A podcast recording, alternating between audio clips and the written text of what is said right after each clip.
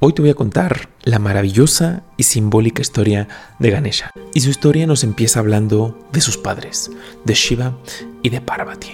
Shiva y Parvati simbolizan y representan la danza eterna, el matrimonio eterno entre conciencia y energía. Esta energía tiene el nombre de Shakti. En su estado supremo se llama Adi para Shakti, la energía primordial. La historia nos lleva al momento en el que Parvati está practicando austeridades para convertirse en la consorte de Shiva. Y no está sola, está con su padre, está con el rey Himavat, que era la encarnación, la personificación de los Himalayas. Después de tiempo de estar practicando austeridades, Shiva llega a meditar a esas montañas. Está profundamente absorto. Shiva es el asceta supremo, es el rey de los yogis. Parvati y su padre, de la forma que pueden, empiezan a procurar al meditativo Shiva. Shiva, absorto, interiorizado en su meditación, no se percata que son Parvati e Imavat los que le están procurando. Después de mucho tiempo, despierta. Lo primero que ve es al rey Imavat le sonríe y le agradece el servicio, le agradece su presencia, le agradece haberle permitido sentarse a meditar en esas montañas. Pero cuando Shiva ve a Parvati se molesta. Voltea a ver a Imavat y le dice, ¿cómo es posible que hayas traído a una mujer en donde una seta está practicando austeridades? Es un insulto para mí. No quiero ver aquí a esta mujer. Llévatela. Y Parvati enfurece. Parvati enfurece no deja que su padre responda absolutamente nada y se le planta a Shiva y le dice, ¿quién te crees tú que eres? ¿No sabes que yo represento la naturaleza? ¿No sabes que yo soy la naturaleza? Tú eres la absoluta nada, tú eres aquello que no es. Sin mí no existes, sin mí no podrías estar sentado en estas montañas, pues yo soy estas montañas. Shiva va hacia adentro y dice, si lo deseo, en un segundo puedo diluir absolutamente todo. Yo no necesito esta naturaleza, no tengo ningún deseo. Y Parvati se acerca y le dice, si bien puedes diluir absolutamente todo, ¿qué te quedaría? No podrías estar sentado aquí, no podrías estar interactuando con absolutamente nada, pues eres aquello que no es. Me necesitas forzosamente, necesitas que haya esta manifestación. Sonríe y le dice, sin mí volverías a la absoluta nada. Volverías a lo que es inmanifestado. Y Shiva internamente está complacido, porque lo cierto es que solamente estaba probando a Parvati. Sin embargo, decide no manifestar nada. Voltea con el rey y le dice, llévatela, no la quiero ver aquí.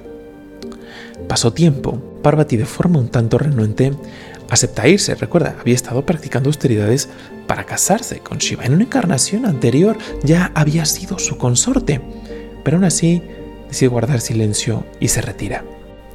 Mucha gente se cuenta que empieza a intervenir para convencer a Shiva de que tiene que aceptar a Parvati como su esposa. Así que después de un tiempo decide aceptarla. Acepta a Parvati como su esposa. Sin embargo, Parvati no estaba satisfecha porque el comportamiento de Shiva era el de una seta, no era el de un marido. Ella en un principio había pensado que si Shiva era su consorte, de alguna forma su vida se iba a enaltecer. Y lo hizo, pero no de la forma en la que ella creía, porque ella estaba buscando esta unión, ella estaba buscando este matrimonio, quería que Shiva tuviera cierto tipo de comportamiento. Sin embargo, la mayor parte del tiempo se la pasaba meditando, se la pasaba absorto. Y se narra en la historia cómo había periodos prolongados de tiempo en los cuales se ausentaba. Y llegó un punto en el que Parvati se hizo a la idea. Pensó para sí misma, ¿para qué me quiere como su esposa? En realidad me está mandando el muy claro mensaje que, que no me quiere, que no le importo. Si no puedo encontrar lo que estoy buscando, que es la satisfacción última, siendo la esposa de Shiva, si no puede tener el rol que yo espero que tenga, seguramente esa satisfacción que yo estoy buscando me la va a dar mi hijo. Se cuenta que va a las orillas de un lago y crea una pequeña figura de barro. Por el poder que tenía, por ser quien era, ella le sopla la vida a esta figura que había creado y este es el nacimiento del pequeño Ganesha. Aquí es un niño, un niño común y corriente. Parvati a partir de aquí realmente se siente plena, se siente útil, ama a su pequeño, su pequeño la ama también, se describe que es una relación maravillosa. Pasados 12 años, Ganesha no sabía quién era su padre, no sabía de la existencia de Shiva. Y el pequeño había crecido sintiéndose el guardia de su madre. Cada que Parvati iba a tomar su baño de la mañana, Ganesha se plantaba para cuidarla. Y en este año número 12, Shiva decide regresar. Shiva tampoco tenía idea quién era Ganesha, no sabía que tenía un pequeño. Shiva sabía cuáles eran las costumbres de Parvati y empieza a caminar hacia el lago. Ganesha ve que alguien se aproxima, se implanta en medio y dice no puedes pasar. Shiva se extraña, ni siquiera hace caso, va a pasar adelante, Ganesha se vuelve a plantar y Shiva inmediatamente toma su arma y corta la cabeza del pequeño Ganesha. Llega con Parvati y inmediatamente Parvati ve que el arma de Shiva tiene unas pequeñas gotas de sangre. Se teme lo peor. Cuando Parvati se encuentra con su pequeño decapitado, lo primero que experimenta es desesperación, una profunda tristeza, sufrimiento, el cual después se transforma en ira. Se vuelve con Shiva en un estado fúrico, lo toma y le dice, tienes que devolver a mi pequeño, mi pequeño era la fuente de mi felicidad, tráelo de vuelta a la vida en este instante. Shiva en un estado de calma vuelve a ver a su consorte y le dice, está bien, vamos a traer a tu pequeño de vuelta, no pasa absolutamente nada. Aquí la historia, de forma simbólica, se dice que Shiva pide traer una cabeza de elefante, una cabeza de un elefante bebé para ponérsela al niño. Una vez la traen, Shiva de nueva cuenta le sopla la vida.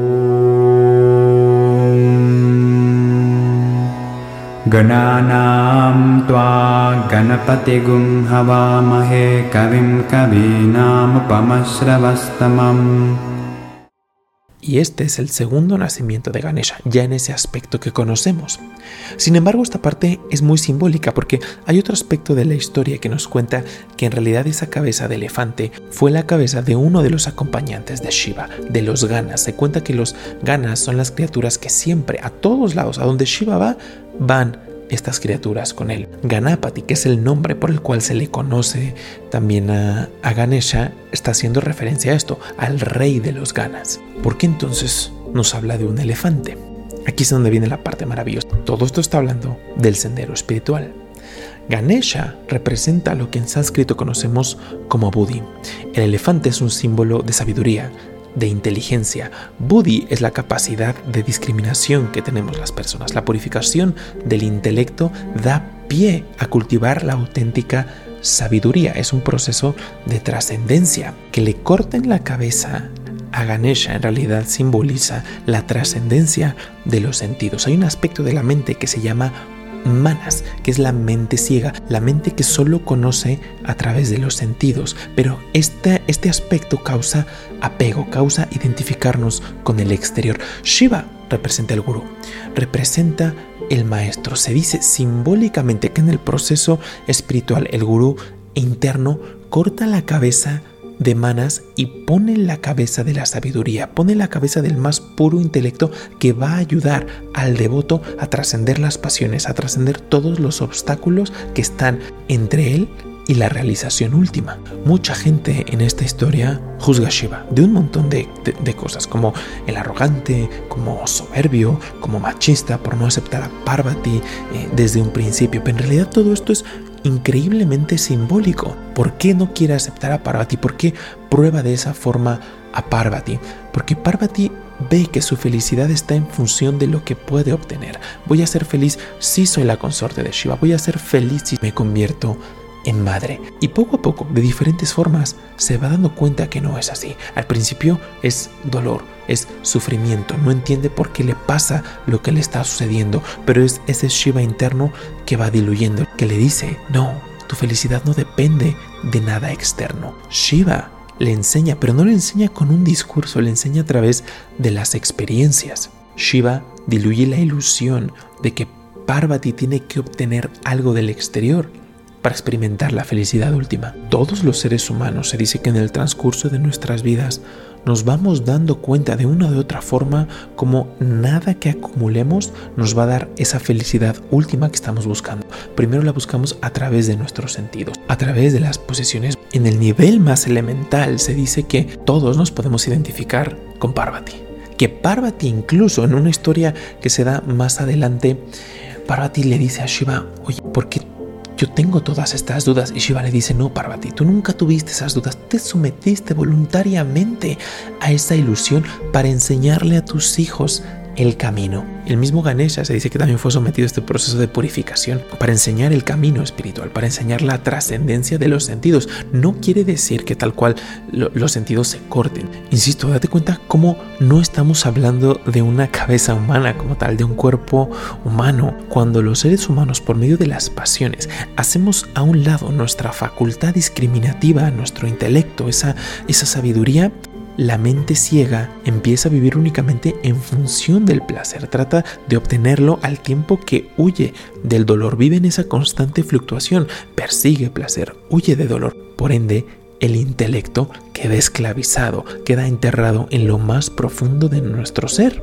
Shiva amputa la cabeza sensorial y coloca la cabeza de la sabiduría. Shiva crea la unión perfecta entre el intelecto, la facultad discriminativa que tenemos con el uso apropiado de nuestros sentidos. La unión que al final queda es la sabiduría y el desapasionamiento a cargo de la máquina corporal, a cargo de los sentidos, a cargo de los instrumentos de conocimiento. Así es como se crea un ser supremo, que todos, todos los seres humanos se describe que estamos en potencia de ser ese ser supremo.